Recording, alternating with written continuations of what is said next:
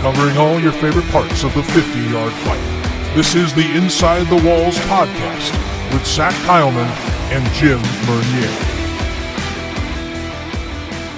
Welcoming in everybody to the latest edition of Inside the Walls. Zach Kyleman here alongside with my good buddy, pound co-host Jim Mernier, as we bring you the latest version of the final walkthrough, part of the Inside the Walls podcast during this season.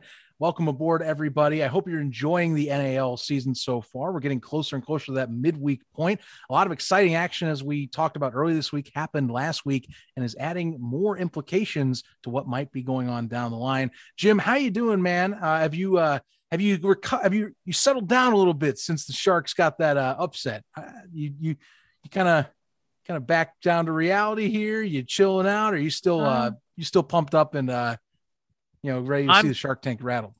I'm ready to see the rattle. It's always going to rattle. Doesn't Well, care. I know, I know, no, but, it, but it, it rattles a little extra when there's winning football in Jacksonville. yeah, uh, the vibe. You can feel the atmosphere here in Jacksonville changing. Um, a lot of Shark fans. Uh, most of you, our listeners, know who we're talking about on all these trap boards. There's energy back in the Shark Tank, and I think Jacksonville found the guy last week in Arvell Nelson that made this offense look like a well-oiled machine. And with Dangerfield coming in now, and with the San Antonio Gunslingers coming in town, um, the energy in Jackson was high, really. Um, week seven of the NAL season is coming up, so we're technically 24 hours away. But when this podcast is released, um, today is midweek. Today is the halfway point of the season. Uh, Yeah. We're seven weeks away from the NAL playoffs, so and we might have a game this week that is pivotal for the postseason already with seven weeks out. Usually, you don't see that in a lot of sporting leagues, especially in the NFL. They're not talking about the postseason week 10. Honestly, you still have eight weeks left in the year. But overall, the atmosphere in Jacksonville's good. Um, you know, we look at the transaction wires, a couple of questions we can arise about players being suspended. We're not going to get into that.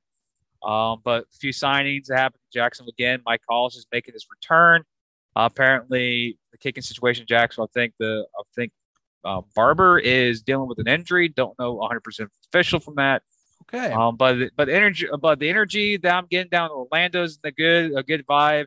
Uh, of course, Carolina's getting ready to uh, prove that they are the best team in the NAL. Uh, that last week was a fluke, and they have a great matchup against Albany, who is on a nice little win streak, and they have a little bit of revenge from week one. So yeah, week seven is here, and I'm ready. Honestly, Nice. And you know, let's let's get into that Mike Hollis signing a little bit. So Mhm. first off, that that was kind of the big question from people was, you know, is there an injury to, you know, Barber or not? Mhm. And maybe if not, is it just, you know, because Hollis was signed on at least to participate and try on for the team in the offseason. Uh, so that was kind of a shocker to see across the transaction wire. But hey, he's activated. He came in this week to get reps Mhm. we might be seeing arguably the oldest kicker in football and one of the oldest kickers in football history make a field goal over this weekend. Yeah, it will actually set the record. Honestly, if Mhm. if he kicks in tomorrow's game, he will be the oldest field goal kicker slash kicker to ever kick in a professional game, beating um, Adam Vinatieri's record. So Okay. That's a that's a interesting feat. Hey, I don't care if you're 50, 60, or 70. If you can still kick a ball and you still have passions to kicking the ball and you kick the ball good enough, why the heck not? I don't I don't blame him. If you're watching the Sharks over the year, a lot of Shark fans have been like, why not? Make him try. What's the worst that can happen? Oh, sure. So Well, uh, he had some interesting, or I would say, unique quotes about kicking an arena. You know, himself, because uh, it wasn't just the Sharks that wrote about it on their site. You know, local affiliates or local news sources down in Jacksonville wrote at the time about it, and NBC No. News Channel 12. Yeah, and he was talking about how it's like, you know, kickers in arena sometimes overthink how to kick, Yeah. and it's like just trust your instincts and you'll usually get it straight and true. Mhm. So I'm hoping that his instincts pay off when he's in there. You know, I think it's just a cool story for the league, you know. So I mean, it was nice Yeah, to see that he signed on again. So Hey, that was people- nice. You got people out there said this is a money grab. There's no money grabs in the arena game. I was gonna it's- say, oh, this is minute. this is just a money grab. No, it's it's he- he's not getting paid what he used to get paid in the national. He played for the Jacksonville Jaguars. He Can- made a lot of Can money you just have them. fun?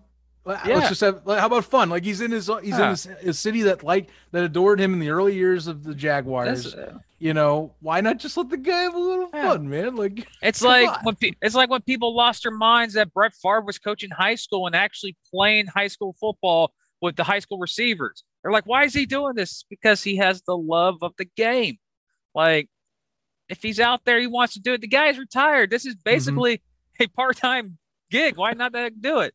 Um, but yeah, it's for me as a fan, I'm really intrigued to watch this. I want to see how it happens and see how it's going. It's a good story. And like what he mentioned in the article is that they lose their instinct to just just trust your leg, trust your position, trust your motion. And I just go back and look at the NAL kickers, TC Stevens and uh, and Roscoe, uh, Ro, uh, Roscoe, Roscoe, or mm-hmm. Roscoe and Albany. They are trusting their legs and they're hitting deuces. And it's just we've seen last year with Peterson and uh, um, Burris from Orlando or Boris from Orlando. Uh, I forgot his name. Orlando, it was Orlando. Well, now it's Justino that's there. It's um, Justino, yeah, but but last year the UCF kicker, I think it's Burris or Boris.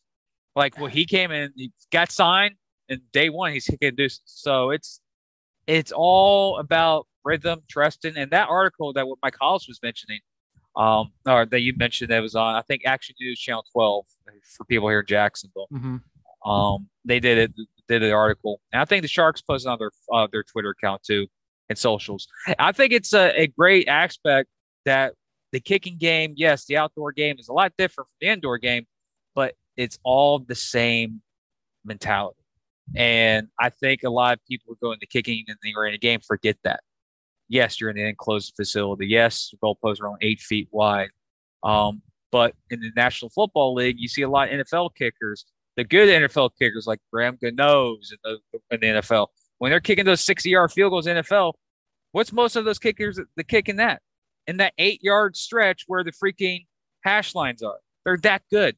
So yeah. it people say oh, it's hard to kick an arena. Yeah, it's hard to kick an arena. But if they brought that mentality, the outdoor game, the indoor, it'd be easy transition. But what am I? I'm a defensive lineman. I didn't kick. If I would have gone to the kick, I would have looked like uh, Zach Brown there a couple weeks ago for the Carolina Cobras. It'll be like a little roller going on down on maybe the 10 yard line, and the opposing offense has the ball at the 10. And I'll be the one that's the idiot. But yeah, I, I play D line, so I don't know about. But yeah, Mike Hollis is with the Sharks. Uh, I think it's a good story. Um, it's, it's no, it's the arena game. Uh, yes, people, if you got fans, oh, it's a money grab. It's, it's good people to get tickets to the game. So we're not supposed to tell people to get tickets. So this is a great thing to get people into the arena. And I wish some other arena teams into the league do it. Some people that are in the team or that are associated with like Albany, get some guy from Auburn or get some guy from Georgia to do this. Oh, yeah. Orlando, UCF, University of Florida, Florida State, whoever, to get trying to bring fans to the game. You bring fans to the game to just watch this guy, they get addicted to the game, they come back for more games.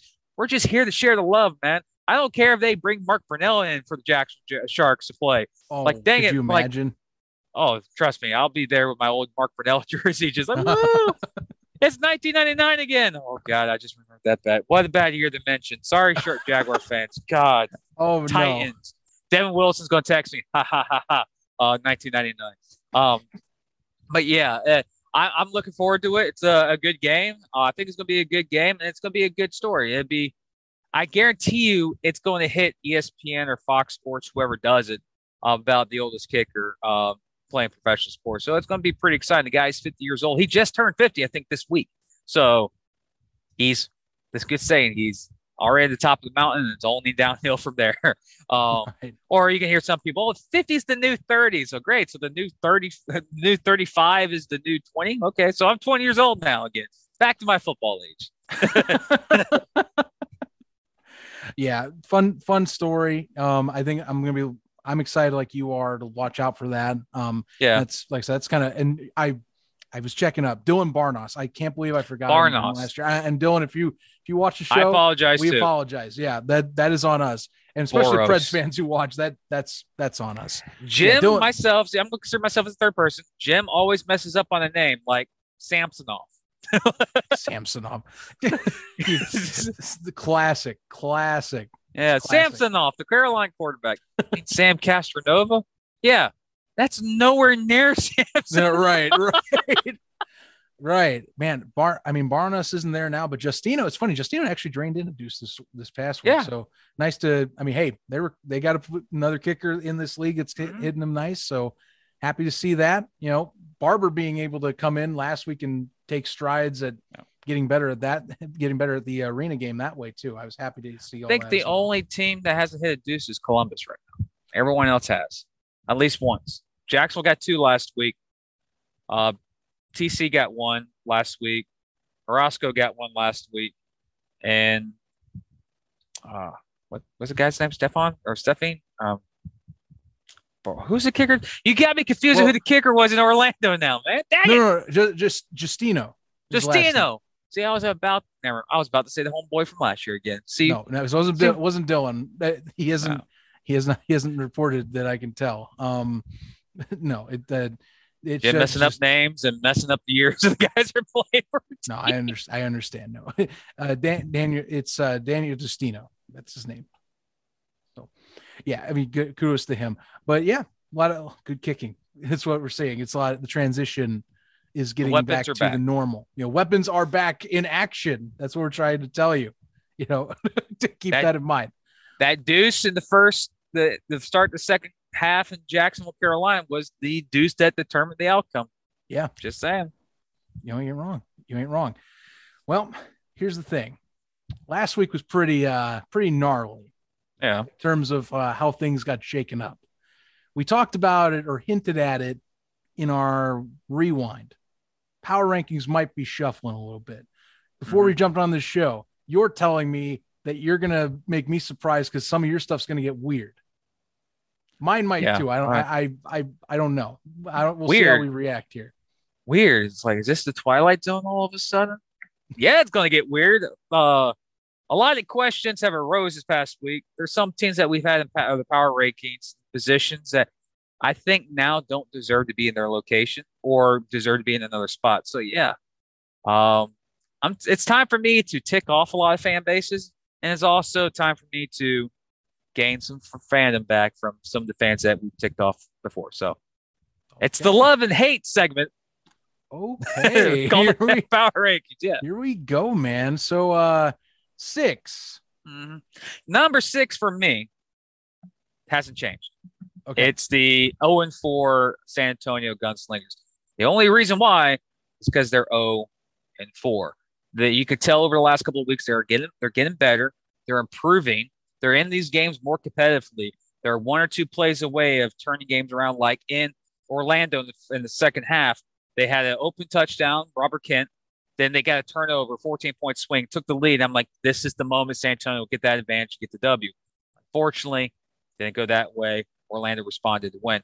I have San Antonio at six, but I can't say it because people said about Jacksonville a couple of they're the best 0 3 team in the league. Um, they're the best 0 4 team in the league, even though they're the only 0 4 team in the league.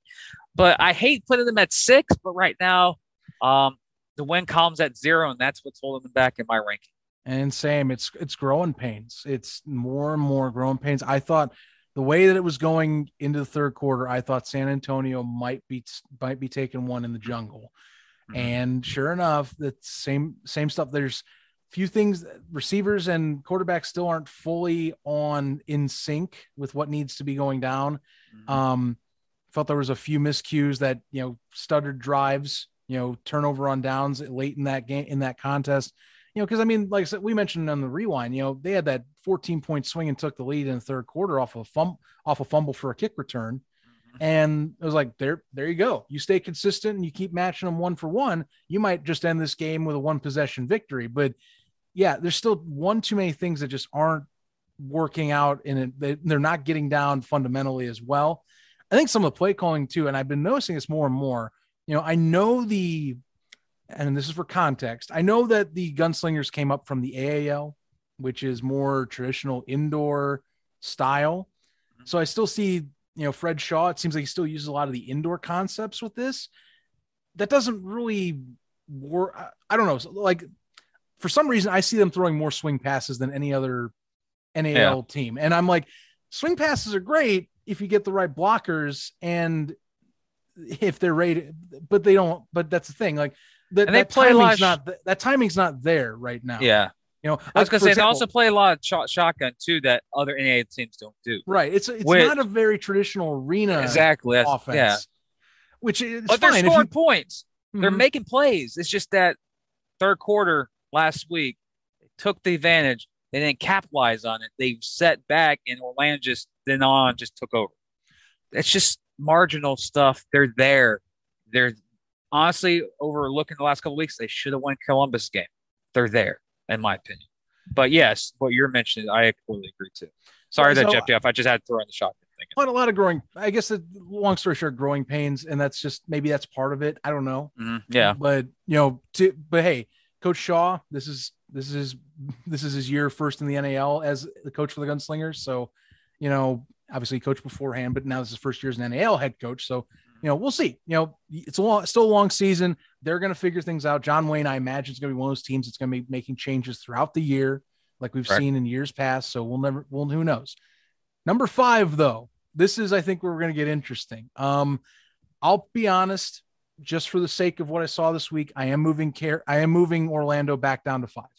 Um, no offense to them, they did win, but remember, I had Jacksonville down to five last week. Kind of hard for me to justify they're still there. Um, Orlando did get a win, but again, their only two victories are against San Antonio, which have their own struggles and are growing with this league and getting used to the speed of this league.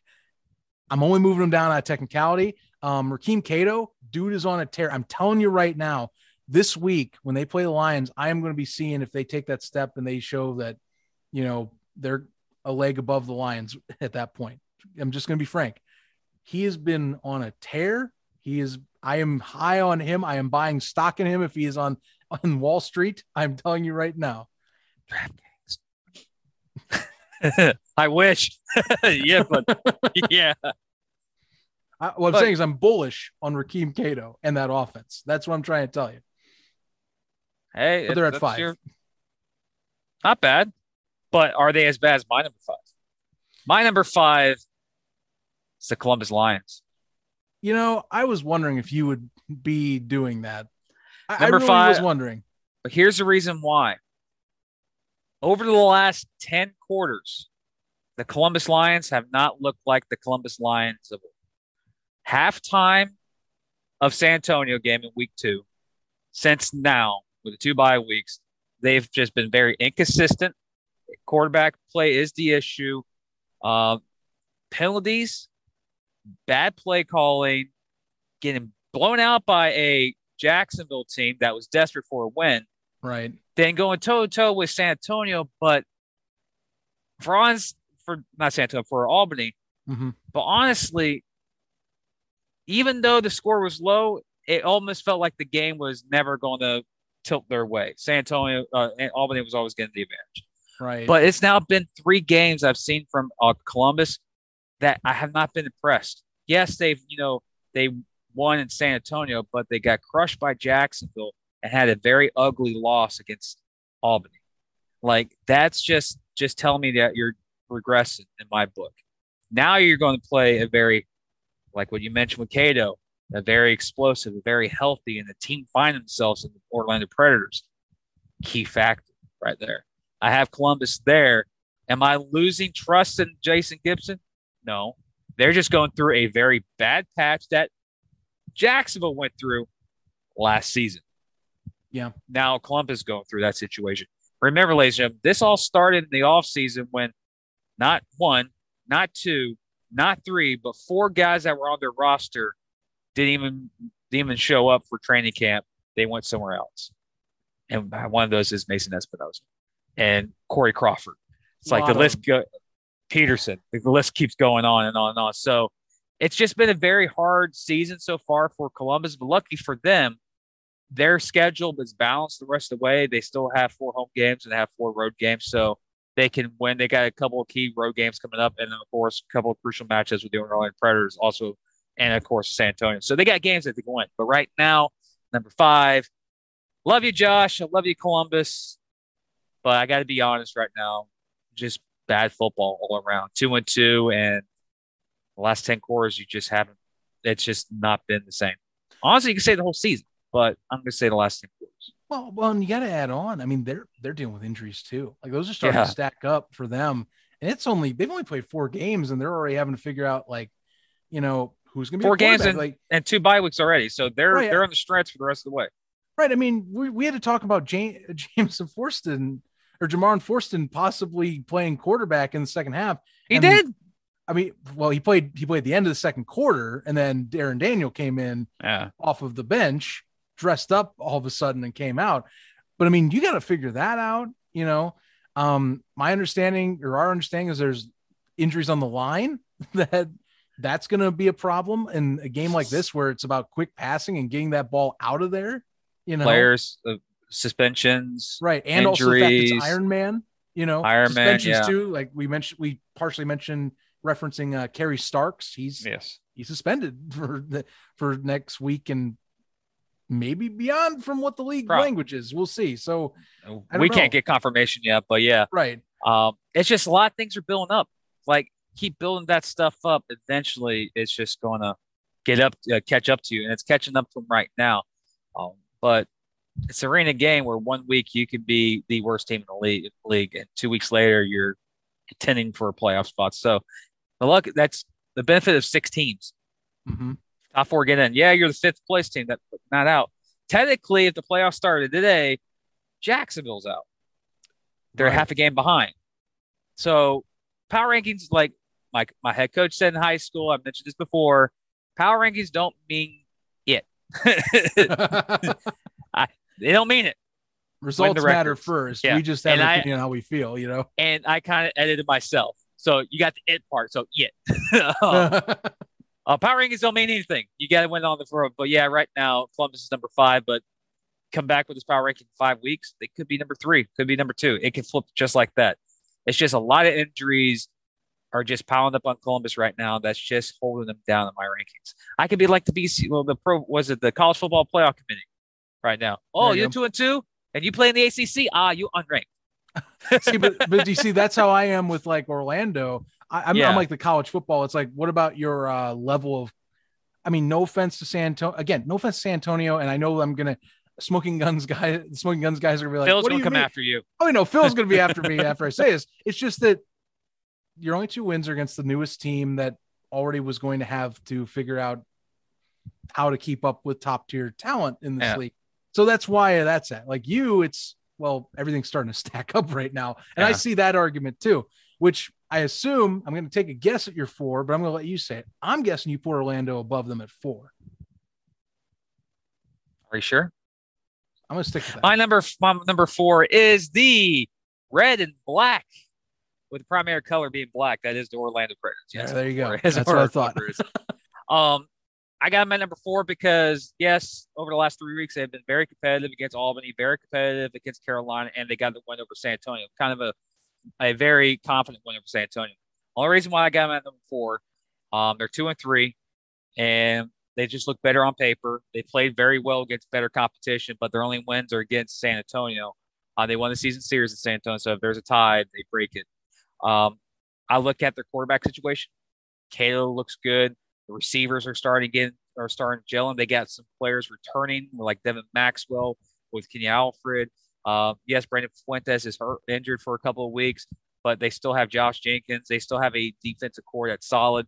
They're finding themselves, like we mentioned in Wednesday review, is the Orlando Predators right now going to copy what they did last year, where they came out of the gate sluggish, found found some consistency, then the wins came after. Um, I got them at number four. If this was betting odds, I think they're right now the fourth best team to make the playoffs. Will come seven weeks from now. Their schedule really benefits them, but they got three crucial, crucial matchups against the Jacksonville Sharks starting Yes. next week in the four week. Three out of four weeks they play the Sharks. Two of them means in Jacksonville. Big crucial matches that will be the determining factor for their postseason hopes this year, or it could make or break them possibly trying to catch either Albany or Carolina for two seed. So I got I like the direction they're going. Higgins found something. They got players returning. They're he- getting healthier, and Cato is adapted to the arena game very nicely over the last couple of weeks. And now they're home against Columbus, and this could be a determining factor of my ranking. Are they better than the Columbus? Right now they are in the power rankings. So Orlando fans, go prove it. I mean, or, I, Orlando and Orlando fans. Sorry. oh yeah, and and I, and that's my thing is it's very much a first matchup of the year for them against the Lions.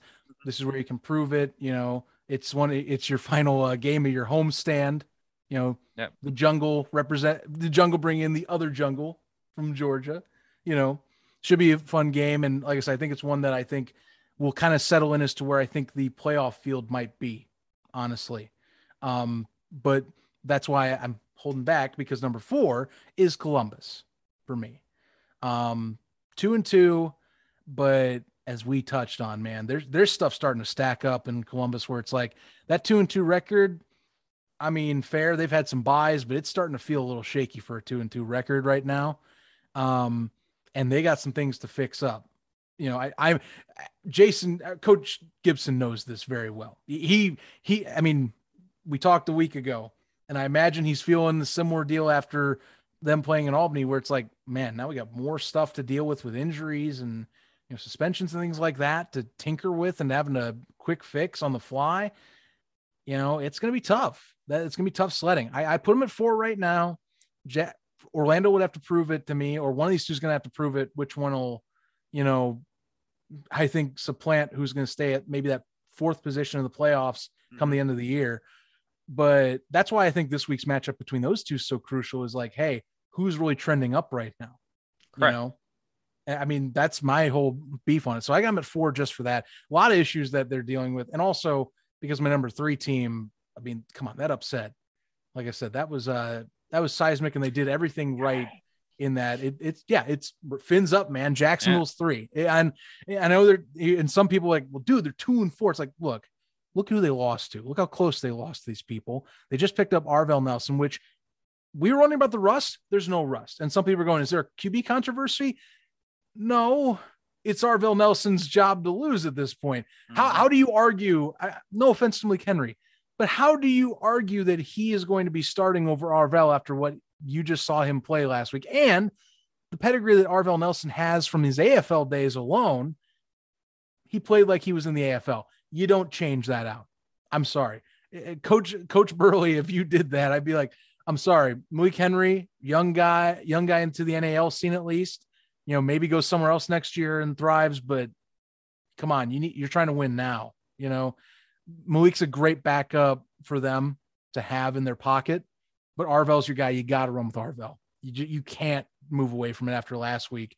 You know, and one thing I got to give kudos to not only Arvell, but I mean, Barber alone, you know, he came into clutch. You know, when you're going against TC Stevens in the kicking game like that, it's kind of hard to keep up with Deuces. You know, the fact that he was able to keep up on his end of the deal, was able to deliver on special teams well, add in the fact the Sharks got the crucial stop at the beginning of the third quarter on that first Cobras drive, which really, if they don't get that stop, you could argue the Cobras win by a possession because the possession game flips on them. That stop won them that game. And that is a lot of credit to coming so close, needing that piece that Arvell Nelson is. They're three because of it. Like it just adds up to me. They go to three just because of that. And Jim, I know you've talked to me off screen. They have such a reasonable schedule up ahead with that roster and Jared Dangerfield coming in supposedly this week to make his first plays impactful mm-hmm. In the Shark Tank, who used to play alongside Arvell Nelson with the Valor. There's a lot of positivity going on right now for a two and four team. With Naquan Murray, with Rob Jones, with Devin Wilson and Dangerfield and Kelly and now Arvell Nelson. Yeah, yeah, Jacksonville's two and four. They found their missing piece. They found the guy, I think, that performance he did against Carolina, that he almost was near perfect. He single-handedly beat all uh, beat Carolina and J- Jonathan Bain. Jonathan Bain was slinging it too. It was yes, a quarterback. Was. It was a quarterback battle between both of them. Uh, my number three is the Jacksonville Sharks. Just I'm just not going to answer everything that you just did. um, Jacksonville schedule five. They got, I think four. No, they got five in the next seven games at home. I think it is. Um, if I'm correct, we, we were home again. Yeah, five of the next seven are home. Mm-hmm. This big old home stint coming up for the Shark uh, Tank. So you get Orlando at home twice, you get Carolina at home twice, and you got San Antonio at home. And your only road games are at San Antonio and Columbus. Five of the seven are at home. Um, that schedule, if Jacksonville finds a way to win four of those home games, they're going to win one of the two road games in Columbus or in San Antonio. So they can literally go six and one or five and two in the second half of the season and flip that record. And we're talking on freak on August 2nd or August 3rd, the first round of the playoffs, a pivotal matchup that could be Sharks and Albany round three, but this time with Arvell Nelson. Is it is this Right. is is is this the beginning of that three seed that you do not want to face in the playoffs? Well, because in every, in every postseason possessions, or uh, every postseason, there's always that one team you do not want to face, even though they're not a home team. They're that road team you don't want to play. Is this the week, or is this the stretch that we're about to see the Sharks play? That stretch that makes them that three seed, or possibly if something happens above them, are they that team that sneaks in against that two seed and at least has home field for one game in the playoffs? Right. I mean, think of, I mean, that's the thing. They don't play Albany the rest of the season. So No. you you avoid that you avoid any dealings with that or having to get through a rough patch of maybe playing them again. Um Carolina is your main Carolina is your main one. and they're Um, both home. At least if I'm yeah, I mean if I look at the remaining schedule, Carolina and then you have some again, you have Columbus, but again, Columbus, I mean, there's stuff you got to figure out before you get to that next matchup with them. Mhm. Orlando, we'll see how that pans out this week and if how their status is, but they're they are trending upward. Those will be those will be tougher. Those are technically rivalry games, as as we know. So, you know, Correction, we have eight more games. I forgot. We are also at Orlando too. So we're at Mhm. Orlando, at Columbus, and at San Antonio. So and then, of correction, course, eight this week you uh you get San Antonio. So, Correct. You know, which I mean, anything can Pre-sale happen. tickets looks good so It- far. it Again, does not not, very good. not disappointed again with the Sharks with pre-sale tickets for this game. So I'm It does look very good. Okay, I got same deal as we've been doing lately. Is there really any change in the top two? I mean, there. I mean, credit. Carolina did lose, so that is- Do you have anything changing? I personally do not. I still have it one two the same. okay. This is uh, for um uh, I think we. You say you got one, two. This I still have Carolina and Albany Albany. one Okay. two respectfully. Mine doesn't change. Here's Okay. why. Carolina's losses to Jacksonville. Albany's losses to Carolina. That's the only reason why it doesn't change. You do not jump a team if records are very similar, like they are. Carolina's five and one, Albany's four and one. But you can't jump a team that barely lost to a very good Sharks team now, while Albany's loss was to the team that's above them in Carolina. Now that can switch next week because they play this week. Um, but right now, yes, Carolina, uh, Carolina did get the loss, and and and Albany did get the win. We could treat it like the BCS system or the college football playoff rankings. Carolina lost to a better team than who Albany beat. So basically, Alabama just beat Kentucky. Yeah, they're not jumping Texas A&M, who just beat Georgia, or vice versa. Just Right. saying, that's how my rankings are going to do. Only reason why I do is Southeast because most of our audience are in the Southern Southeast, and we know the SEC. I'm a Florida State fan. Don't want to talk about it. ACC is nowhere near the SEC, but anyways, but that's the reason why. Uh, Albany's winning. They're winning games. They're staying consistent. They're last week was separation Saturday in our books. You see the separation between the two teams. Um, this week, it's who wants to be the number one team. Right. Albany wins, they tie the series. Carolina wins, they win the season series against Albany and win that crucial tiebreaker at the end of the year. Um, but right now, my power rankings do not change. Same sentiment about Carolina.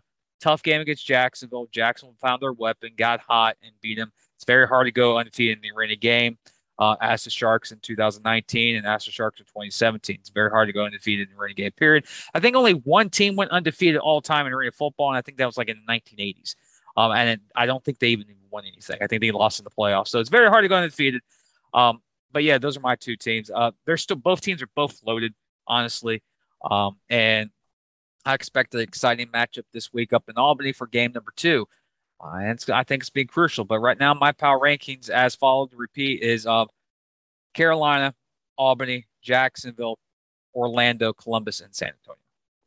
Yeah, I mean, no movement, and your your logic to me sound that's the same reason why you know Albany has to prove they can beat Carolina here, mm-hmm. uh, and also I I'll add on a chip to this, and this impacts this week's game. Um, Ryan Roscoe going down definitely has me going. Ugh. I mean, credit they could have someone lined up that can kick because mm-hmm. I mean, Coach Menas in his weekly show he talked about that he's already got options, and that maybe Roscoe might even play. Nonetheless, him possibly being out, you know, he's been arguably the best kicker in the league so far this season. So far, yeah, I agree. I mean, and so that impact for special teams, that's another thing I just can't put him ahead that way. That unit's not I won't say handicapped right now, but it's it's definitely not at its peak level if he's down. So yeah, the key the, the key component this time around is Sam Castronova.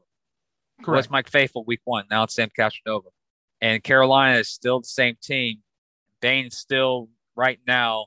There's an MVP vote, even though Arvell impressed me. Bain's still right now the MVP of the league, if there is one right now. Um, and Darius Prince also has a hell of an argument in that conversation too. So um, these two teams by roster, like we mentioned in the off season, deja vu, deja, deja vu. vu.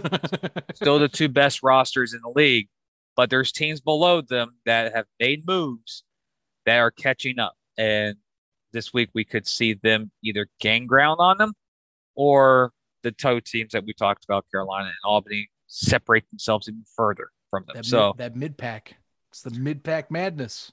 No, you call them impact Maddox. I call them the buck. I mean, the buck. either one works. It's more if you want to how you finesse it in terms of calling it that. You know, do you, do you call it the grime below the top tier, or do you want to just watch the chaos unfold? Because to me, arena means arena football means chaos. So I want to take mm-hmm. the chaos element of it. It's how I see it. So I'm gonna go with that. And this week just adds more to the chaos. So let, us mm-hmm. get into this. Let's, let's preview these games, shall we? Let's dive in. We're gonna we're gonna kick things off. Two Friday games. Two of the three Friday games. Hey, like we said, the NAL starting to diversify that schedule a little bit this year. That's not bad. Mm-hmm. Layer it. I like the layers. You know, I can watch a game one day and I can focus on the next day. Thanks, NAL. Well, well, kind of happens when you get two big concerts in both Orlando and Jacksonville happening on Saturday. So you have to find a way to get the games going. Thanks, NAL. yeah. Thank you, Brooks and Dunn and Shania Twain. okay, hey. let's go. Thanks, NAL. Nonetheless, even if it's scheduling issues, I like oh, it's this. perfect for us. I, I know. That's what I'm saying. NAL or National League folks that we talk to, please keep this going for next year, even if it isn't per, even if it's purposeful or accidental. And they got the right game like on this. Saturday. Just saying. Mm-hmm. People, audience, people watching at home that can't go to the games also like this. So yeah. keep that in mind as long as it's a weekend game, you know, or maybe Monday. I don't, I don't know. I wouldn't. I don't know about Monday games. Monday night arena. football NAL hosted arena, by Arena Monday night football. I could be the John Madden. Hmm. The object of the game is score more points so, than your opponent. So my Pat Summerall. Yeah. okay. you just can't do that, dog, Zach. You see how it's like Donnie up in, Orlando. Ain't right that you right, are, Donnie? Jim. Yeah, yeah, yeah. Right, you are, Jimmy boy. I, I, I, I, we mentioned them on Wednesday. This is actually I a comment. That's like over under how many times ain't you right, Donnie will go over and under. I put it at 75 half. And I think either uh, the Orlando guy or whoever's doing their uh, stream commented on there. It's like, oh, I'm taking the over big time. I don't know who does their social media, but on the chat, it's I'm taking the over big time. So let's. Uh, ain't you right, Donnie? He's actually trending in the National Arena League. So I, lo- thing, that's I love it. It's like such a it's such a quirk that I just love for Predators games. They do a great yeah. job, by the way, out there. Not that's you know us joking aside, they do a great job out there, mm-hmm. honestly. Um, We'll get to them in a second. Uh, mm-hmm. Right now, though, and we'll get to the Sharks, which I mean, hey, I like their their broadcast quality, their crew. They do a great job too, production wise. Um, they're going home. They're going to be getting the uh, San Antonio Gunslingers, who are going to be wrapping up their long road trip out east mm-hmm. to go to Jacksonville. Um, it's uh, you know, it, it after last week, kind of an imposing threat, as we talked about. It seems uh, sharks looming, lurking. Um, lurking. Yeah, I mean that's what, what, I can. What can I say? Um, no, San. I mean San Antonio, obviously coming off a tough loss just down the road in Orlando. Um, it's a again learning season. It's a lot of trial and error. John Wayne just taking over. The, like I said, things can change, you know. But right now they're trying to get there, and then we'll get a home game next week. Right now, finish the road trip. Correct. Um, Jim, I mean, how do you, how do you look at this game playing out? Do you see any improvements for San Antonio? Do you see them playing better than last week? I see them playing better because they've been getting better each and every week. Fair enough. You're seeing you're, you're seeing more progression of the offense. The offense is being more fluid. Um, they made a couple plays against Orlando that look at like you can tell they're starting to learn the NAL game, not the other leagues uh, version of it. Um, they're starting to be very they're I can't say they're being humbled, but they're they're calming down, they're executing, they're making better plays. Now is can they exceed uh, extend that just beyond two quarters of play, make it a four quarter game? Because uh, they're going to go into an environment that they have never played in. This right. is the first time uh, San Antonio fans, uh, our fellow people up in the Smoking Guns. I know how you guys are getting fan support, um, but your team is about to travel into an arena audience that they have never played. They play, they played in Orlando, not big crowds. They're playing in Jacksonville, where there's estimated predictions about 7K. This is um, uh, definitely the most hostile crowd they will play in in the organization's history. By the way, like this is only a two year old yeah organization. No. They have never played in a crowd this size. I, yeah, I almost even if even if I have to go back, I guarantee you they've never played in a seven thousand seat crowd no. with people and, right there. And like for that. them, it's going to be especially for the ownership group that will travel with Santon. They get to see how Jacksonville presents the game, so it's a learning curve for them too. But on the field, Jacksonville is on a momentum right now. They know that they're home for a chunk of the second half of the season against teams that are very winnable for them. And San Antonio coming here for Shark fans and for the Shark organization can't lose to this team. If you want to be a chance to host a home playoff game, you have to take care of business tonight uh, on Friday night. Oh yeah, yeah tonight, of course, tonight because the show debuts on Friday. Ah, uh, uh, uh, it's the pregame show, ladies and gentlemen. Um, but yeah, uh, for Jacksonville, uh, Arvell Nelson, the offense, Mike Hollis coming in. I think there's a lot of buzz coming into the Jacksonville Sharks um, game situation here. I think San Antonio does improve. They're getting better each and every week. I think, like what you mentioned before, this is a learning curve season. They do have good key aspects.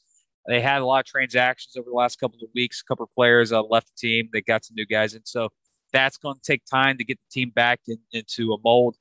But three straight weeks on the road, you're on your third road trip back to Florida in Jacksonville to a hostile environment. I think it's a little too much. I think they're going to play against a quarterback like Arvell Nelson. They play Jonathan Bain. They're getting Arvell Nelson. And the offense, I think, has found found themselves in Jacksonville. And I think we might see a similar game to when we played the uh, Sharks played the Columbus Lions here a couple weeks ago. Mm-hmm. Um, so I'm picking not a shock. I'm picking Jacksonville this one. I think we're going to see the same type of game we did last week between Orlando and San Antonio. San Antonio stays in it for the first couple of ha- uh, first half, but they just run out of gas in the second half, and Jacksonville pulls away. I just want to see mitigated mistakes and a little more fluent motion with the offensive nature that San Antonio brings. Mm-hmm. Um, that's my own my main thing. Every week, I want to see improvements in that regard. Um, and I think that there's ways. I mean, I think that there Jacksonville, you can attack it. You know, I think as much as you know Jonathan Bain and company up there in Carolina, you know, they're a dominant offense, but I mean, still like you know, Jacksonville did. There are opportunities to score on on the Sharks. You know, not going to lie. Um, leaky Veal, defense. I mean, Kenny Veal also being traded. You were doing a trade off there when you went for J for Jared Dangerfield. You were mm-hmm. you're stacking up with more offensive weapons for Arvell or possibly Malik Henry, in exchange for you're letting your defensive back go and you're going to have to sub- substitute substitute or figure out how you're going to mitigate that impact. So, Correct. you know, they've first week last week was kind of that test. This week with San Antonio, I mean, you know, Robert Kent Khalid Rashad, keep connecting on that end, if you will. Correct. I know that they Yeah. brought like you're talking receiver signings. I'm kind of curious to see how much action you'll see, like uh, Akil Greer or Ramel Workman. You know, they brought him in recently. I'm wondering if they'll get some action and kind of more usage in here this week. Because Marcel Brooks, he was let go, so you know that was a contributor that was consistently with the team that is not there anymore. Uh, Joey Fisher, you know, let's see if he can step up a b- bit more this week too. Um, that, I mean, he's been a consistent vocal po- voice for this team, so we'll see if that's the case. I still have the Sharks, but again, it's it's a learning curve year. I, I know I sound like I'm downing him hard, and I know Gunslingers fans they've they've really been like, well, man, I mean, we have people. I'm like, you do. It's just you know, right now this is a tough time. You're coming into six team league like this. It there's a lot of good talent across the board. It's very hard to com- to compete when you got some of the best guys at four or five of the different rosters ahead of you already, and you're trying to play catch up right now. You know, Mhm. I mean, heck, uh, I know we talked last year about this, but Carolina, that's how they got in. They they played uh they tinkered rapidly at the end of the year. You know, that's kind of what San Antonio is going to keep doing. You know, they've been doing it now. They're going to keep doing it here. Right now, hopefully, key pieces of this offense keep chugging along, and defensively, you just got to keep everything in front of you. it's the best I can give you. But I got the Sharks walking away. It's going to be a very rowdy crowd, and there it's uh tough environment for a new team to come and play into. I'm sorry. That's all I can say. That's all I can say for you this week. Uh, moving on, though, we go just down the coast, or well, I guess just down the coast, really. Central of the state. We, we go to Disney World, I guess. That's a, Disney World, United or Universal, whatever you prefer. It, it's your it's your call. I'm not I'm not judging you. Uh, we, the Columbus Lions are going to travel to Orlando. They'll play the Predators, finishing up their home stint. Um, as we've talked, played some close matchups against the top tier opponents in Albany and Carolina. Um, won last week against the Gunslingers who are on their own road trip. Columbus, a lot of stuff going on. We just mentioned. Um, it is definitely going to be a fascinating contest to see who might be taking that upward trend, who might be possible. I mean, this is this is one that I think to me decides who I think might be that fourth seed. I think. Um, again, I, like I said, I'm I'm getting more bullish on Orlando as we go along. You know, similar deal to last year where, like we talked, Ben Bennett's squad came on late. Mhm. You know, became a playoff squad late after early losses. This year, Jeff Higgins, early early lows, but you know, credit they've got two wins under their belt now. This could be the game that they get that third, and the upward trajectory keeps moving up. And honestly, just because Orlando, they're healthy. I've also, besides just Rakeem Cato, um, something that the Predators seem to be adjusting to. Larry Beavers and Lonnie Outlaw, you know, they're very much, you know, they're they're excellent receiving talents, but I've seen them as guys I think that are adapting to getting those defensive positions down more. Every week, it seems like a little bit by bit, they've been a little more consistently flowing with what Josh Jenkins does back there. Um, and it's been it's been helping. I mean, Larry Beavers posts up highlights every week, and I'm like, I watch these games, and after the fact I see him, like, yeah, he's he's flying around a lot more, and he's getting more of an impact every week. Lonnie Outlaw, you know, he's more playing the jack linebacker out there, and he's getting this position down better. You know, he's playing essentially where Will, where Devin Wilson is, and you know, he's adjusting to that. That was a challenge for him this year. He's do he's getting better every week and is uh, filling in that role. So that's what I want to see improve. I think they're going to keep proving that direction. Columbus, there's just a lot going on. You know, I, I mean, Jason Gibson might, I think, still can bring a solid competing squad, but between injuries, suspensions, and a lot of questions now at quarterback between who's actually going to suit up for that.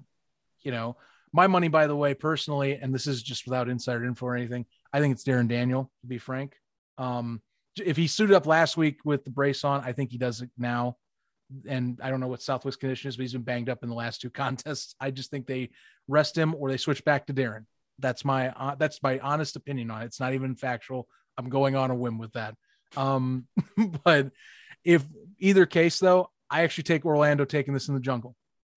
I, I got Orlando in this one. It'll be they'll get to 500. Columbus keeps on uh, going downward trend in my opinion, just for stuff out in or out of their control and they're going to have to tinker. They'll take a loss though this week, I think, in the jungle on Friday night or tonight. That is. Not so fast, my friend. You're not the only Oh. one that's picking the Orlando Predators. Oh, you do swerves. I, you are so good at these. sorry. You are so Uh, good at the swerves. I swear.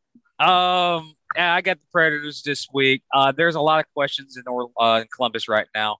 Injuries, uh, quarterback questions. From what we've been hearing from our sources, it's just a lot of cluster right now going on. Mm-hmm. And I can't pick a team that is a walking wounded right now. Uh, Orlando's very, they're healthy, not very healthy. They're healthy. Cato's getting better. Beavers, Outlaw are improving. Uh, Alfred is getting more reps at, uh, at fullback, getting more yardage. Her team is being uh, playing a lot higher level than Columbus right now.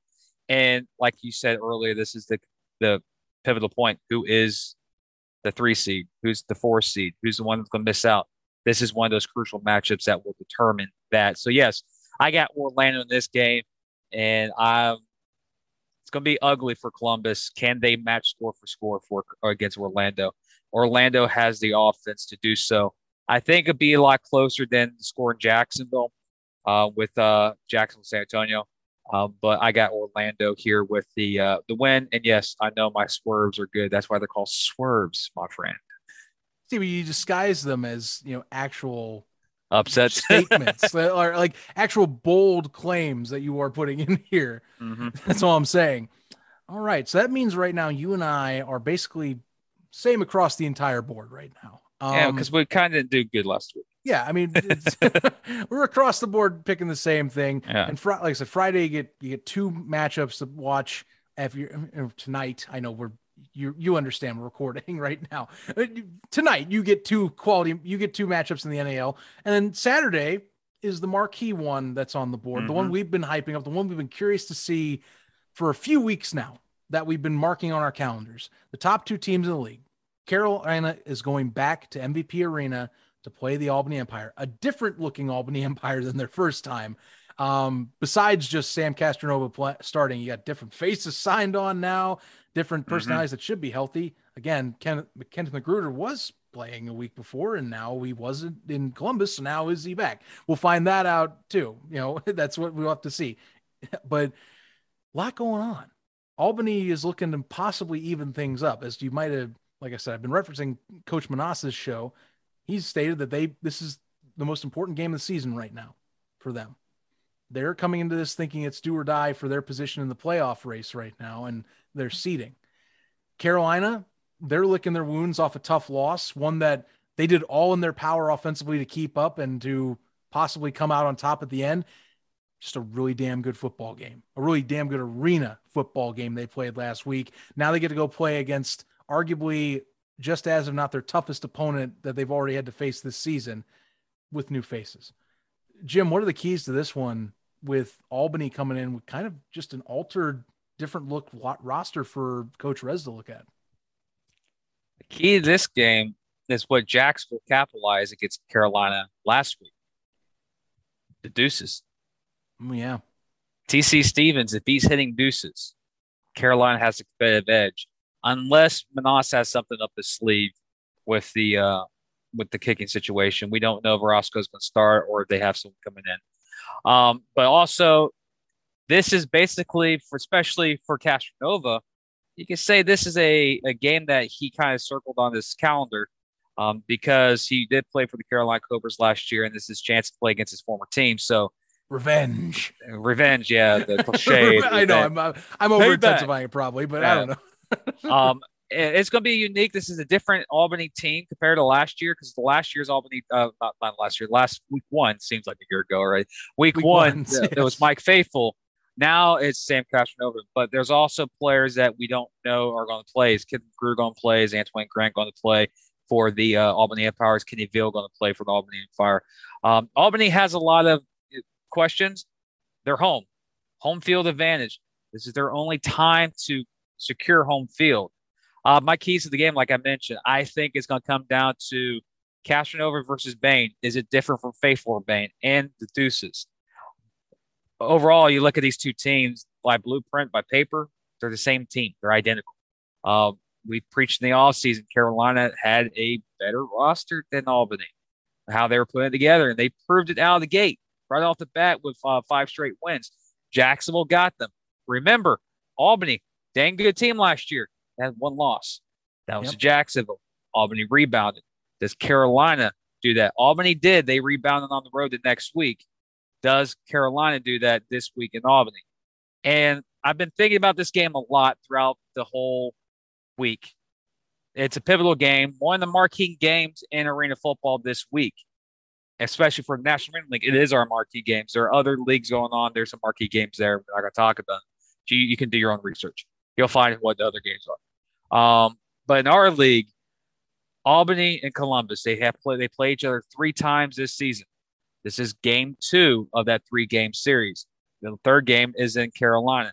This is a must win for Albany to secure to tie the C series to get not really pay, tiebreaker, but tie it to make that game three in Columbus in three weeks the pivotal tiebreaker.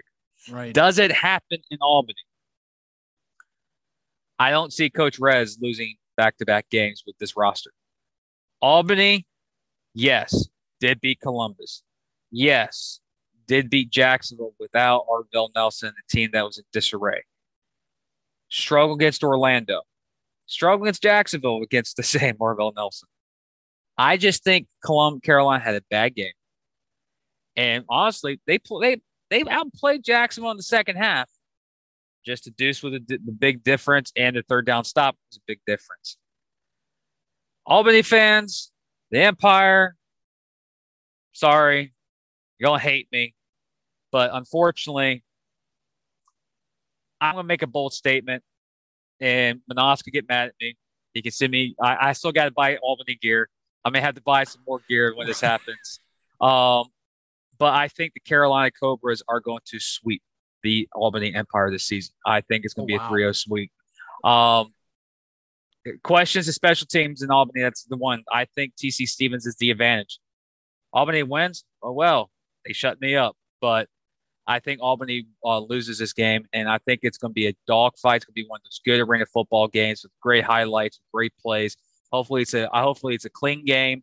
Hopefully, it's penalty free. Hopefully, everything runs smoothly, and hopefully, this game puts the marquee matchup of the NL what the arena game should be between the two best teams in the league. But yes, I think I just can't go against Coach Rez. Uh, I think they got Jacksonville got them. I think they were unprepared. They're been they're very prepared for Albany. They know this trip of Albany. They played them already. They know the keys to how to beat Albany. I think it's going to be a good game. I don't think it's going to be a blowout. It's going to be one of those classic arena shootouts.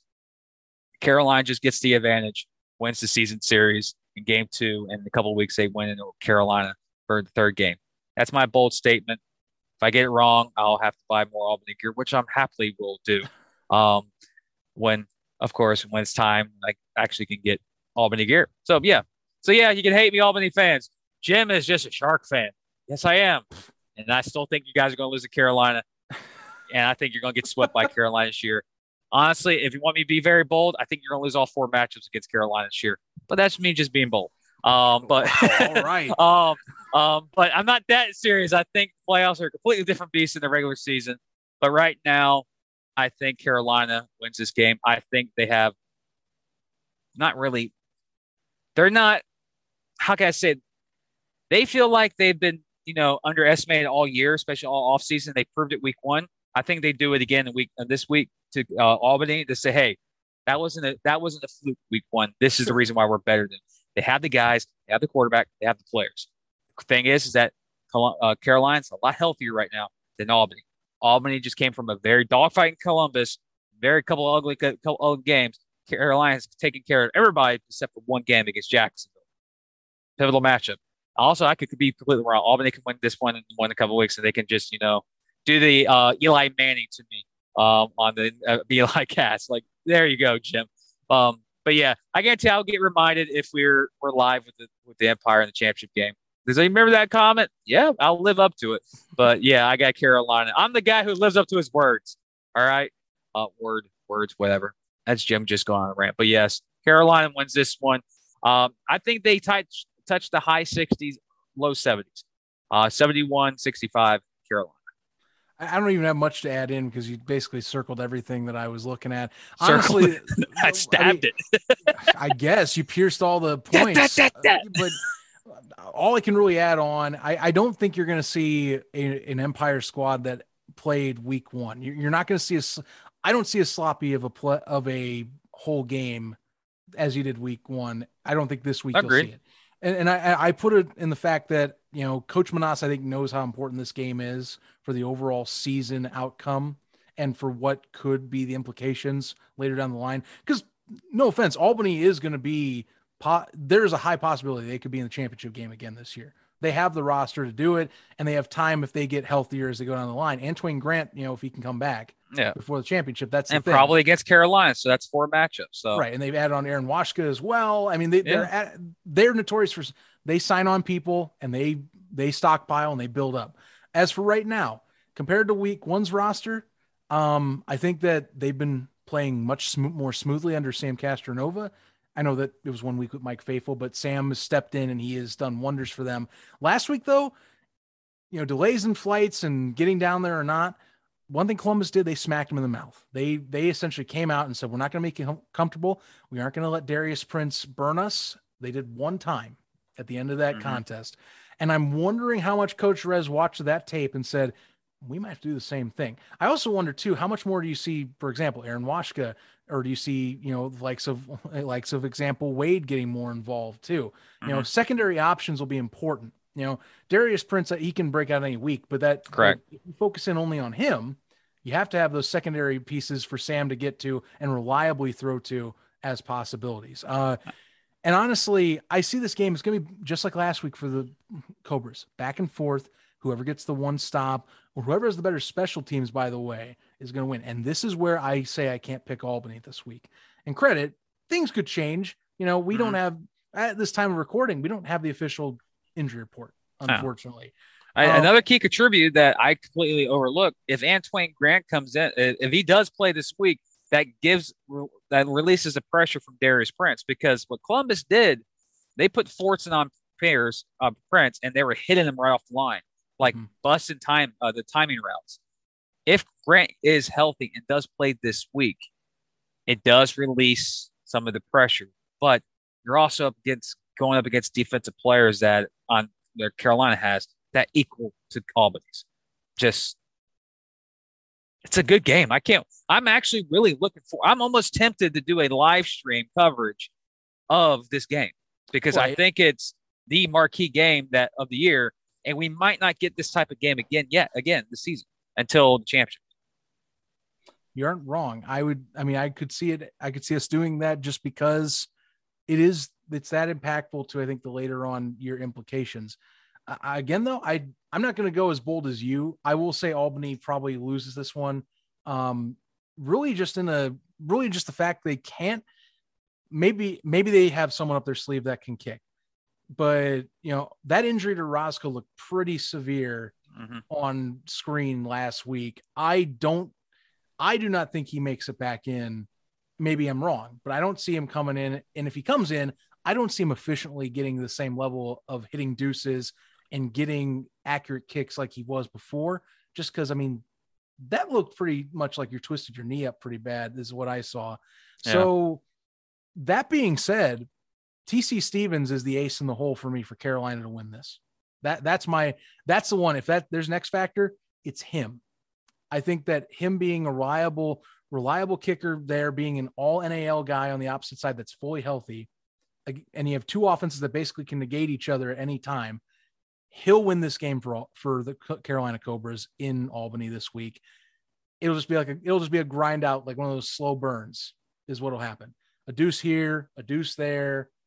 Kicks aren't landing for Albany, but touchdowns are getting there. Mhm. And then you'll all of a sudden be down possession. You'll go, what just happened? You'll go, reliable kicker. And that's what's Yeah. going to be how I predicted. Give me, uh, give me 65. And because I want to put, a possession behind 65 to 59.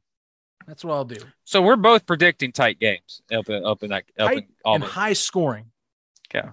Tight, high scoring football game right here. That's what I'm putting on. If I Like- had my money, I'm putting it down like that. like we're entering the mid-season right now, and if you would, if we've had fans from Albany or Carolina, whoever reach out, go Jim and Zach, if the playoffs started today, who are your four playoff teams, and who's in a championship game? Okay. Mine, number one seed Carolina, Albany's two, three is Jacksonville, and four is Orlando. Who is in my championship game is Albany and, Ja- and Carolina. That's in my championship game with Carolina winning it all. That is my playoffs right now. That's basically that's not based off current standings because that's not current standings. Is Albany, uh, ja- uh, Carolina, Albany, Columbus, and Orlando. So I think Jacksonville is the third seed. I think they get up. They'll they'll toy with Albany, but they won't get the home field. Um, they're in the stretch where there's something happens. There's a pivotal, but that's my 14. So if someone asks me who you think is the championship game right now, Jim, Carolina and Albany with Carolina winning in, in Greensboro. I think top four is the same for me too. By the way, if we're going to ask that question, um, I'm kind of curious though. I I do find with Arvell that there is an argument to be made that they that if you have say Albany and Jacksonville lining up in a two three, mm-hmm. I could see the Sharks upsetting the Empire just off of you know depending on if this roster stays healthy and that things keep progressing the way they are. Yeah, and then you have a fifth matchup where it's Cobras Sharks again. That's a toss up for me. I honestly couldn't pick right now. Um, I think I would slightly edge it to the Cobras just because I mean, home hey, field. They're going to have more matchups later down the line, and as long as they're staying healthy, I mean, every game, every team has an off day. You know, which is strange. If that does happen in your prediction, they go they go Carolina in regular season at home, then they're at San Antonio, home against Carolina, then they'll be at Albany, then they'll be at Carolina. so every other week will be Carolina Jesus. in that six week stretch. So yeah, or actually seven because there's a bye week between the playoffs and the NL championship game. So yeah, so if someone asked me that, be that, yeah, that. And like I already mentioned earlier, show who'd be my MVP, and I always say right now it will be on uh, Jonathan Bain. And right now, coach of the year, if someone told me who'd be coach of the year right now, just based on how the season is going, I can't give it to Coach Rez because I think he has the best roster. I got to give it to uh, Jeff Higgins of Orlando right now. Ooh, um, not bad. Just just because he got a lot of guys on his team, a lot of inexperienced arena guys, and we're what week we're entering week seven, and now you're seeing that team gel. I think that's that's due to a lot of coaching. So that's my my coach of the year. And what's the other award they give out? Who's the Iron Man so far?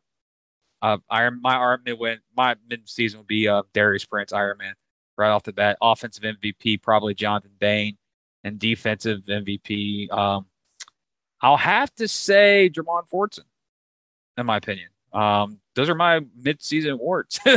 if someone knew would ask, because basically we are entering mid-season. So right. Hello. I'm gonna I'm gonna punt until next week just because I we I approached this show I wasn't ready for that I'm just gonna be honest with you I guess off the you, top of my head you host a show with me in it you should look, be expected look, to this Look, fine. You know what? Fine, fine. I'll give you it. I'll give you it.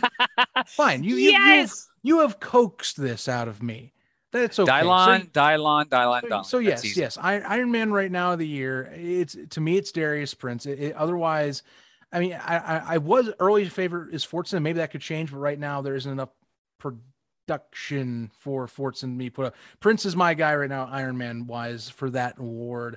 Offensive Player of the Year. I mean, it's either Jonathan Bain or I mean, honestly, if you look at numbers, I mean, I think Bain, um, if I, if predictions keep going, I'm going to say I'm going to throw Cato in there. I, maybe I'm just a maybe I just love Rakeem Cato that much, but I mean, dude, in his last few games, tw- in his last few contests, 28 touchdowns, two picks. Mm-hmm. Somehow they've lost against Albany and Carolina, but he's throwing it up like a madman. So keep that in mind. I I, I think that's my dark horse. Um, defensively, yeah, Fortson, I think that's a good option right there. Um, otherwise, if I'm thinking around the NAL, um, I mean, quite frankly, I could also do Jesus. I mean, I talk like Joe Powell if I'm looking over at Orlando. Kenny Veal. Kenny, I mean, Kenny Veal when he's so far when he's Kenneth Magruder, Hall, Magruder, Hall. Um, yeah, I mean, th- those Hag. are all solid options. Nick Hag, geez. Mm-hmm. Yeah, plenty. Um, I would say, I guess for definitive, why not go? Yeah, I'll stick. I'll stick with Fortson like you're doing. Honestly, a specialist right now. Uh, I can't go with a kicker. I gotta go with kick returner, and that's uh, Rakeem. Um, crap, what's his name from San Antonio? Um, Rakeem, not Rakeem Ko. That's no, Khalil Rashad. Khalil Rashad, yes, from San Antonio. Mm-hmm. Because of all he, I think he has like four touchdown returns for kickoff returns. So he's my specialist. If not, it'll be Uh, or if Roscoe gets healthy, it'd be Roscoe for all the deuces, possibly TC Stevens. Yeah. So yeah, there's a lot. There's a lot of good guys there. I know it's just short nose, my friend, because you know it's me. I like to drop knowledge like that. But yeah.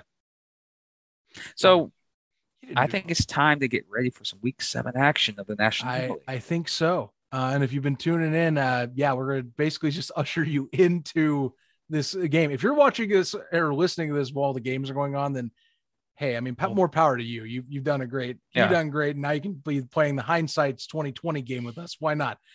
All right. Well, they got it wrong. It's like, well, yeah, you're watching it after Yeah. the fact. So congratulations. We're not I guess. doing it now. Yeah, but in, but yeah, until we're not college time, game day yet, man. Until next time, folks, thanks for tuning in as always. Follow us on Facebook, Instagram, and Twitter at, at InWallsPod. Again, that is at InWallsPod. As our good buddy says off show, the ref, hit that bell. It builds morale and subscribe on your favorite podcast platform or you know, subscribe on YouTube where you can hit the bell as we are referencing. Um, be sure to check us out on the National Arena League's website, nationalarenaleague.com for more, as well as news on the leagues, updates on scores, stats, you name it. Uh, and until next time, guys, as always, remember one thing as we send you off to this evening's NAL action. Don't be a jack in the box. Drive safe and have a great weekend. Stay tuned, everybody. Catch you later.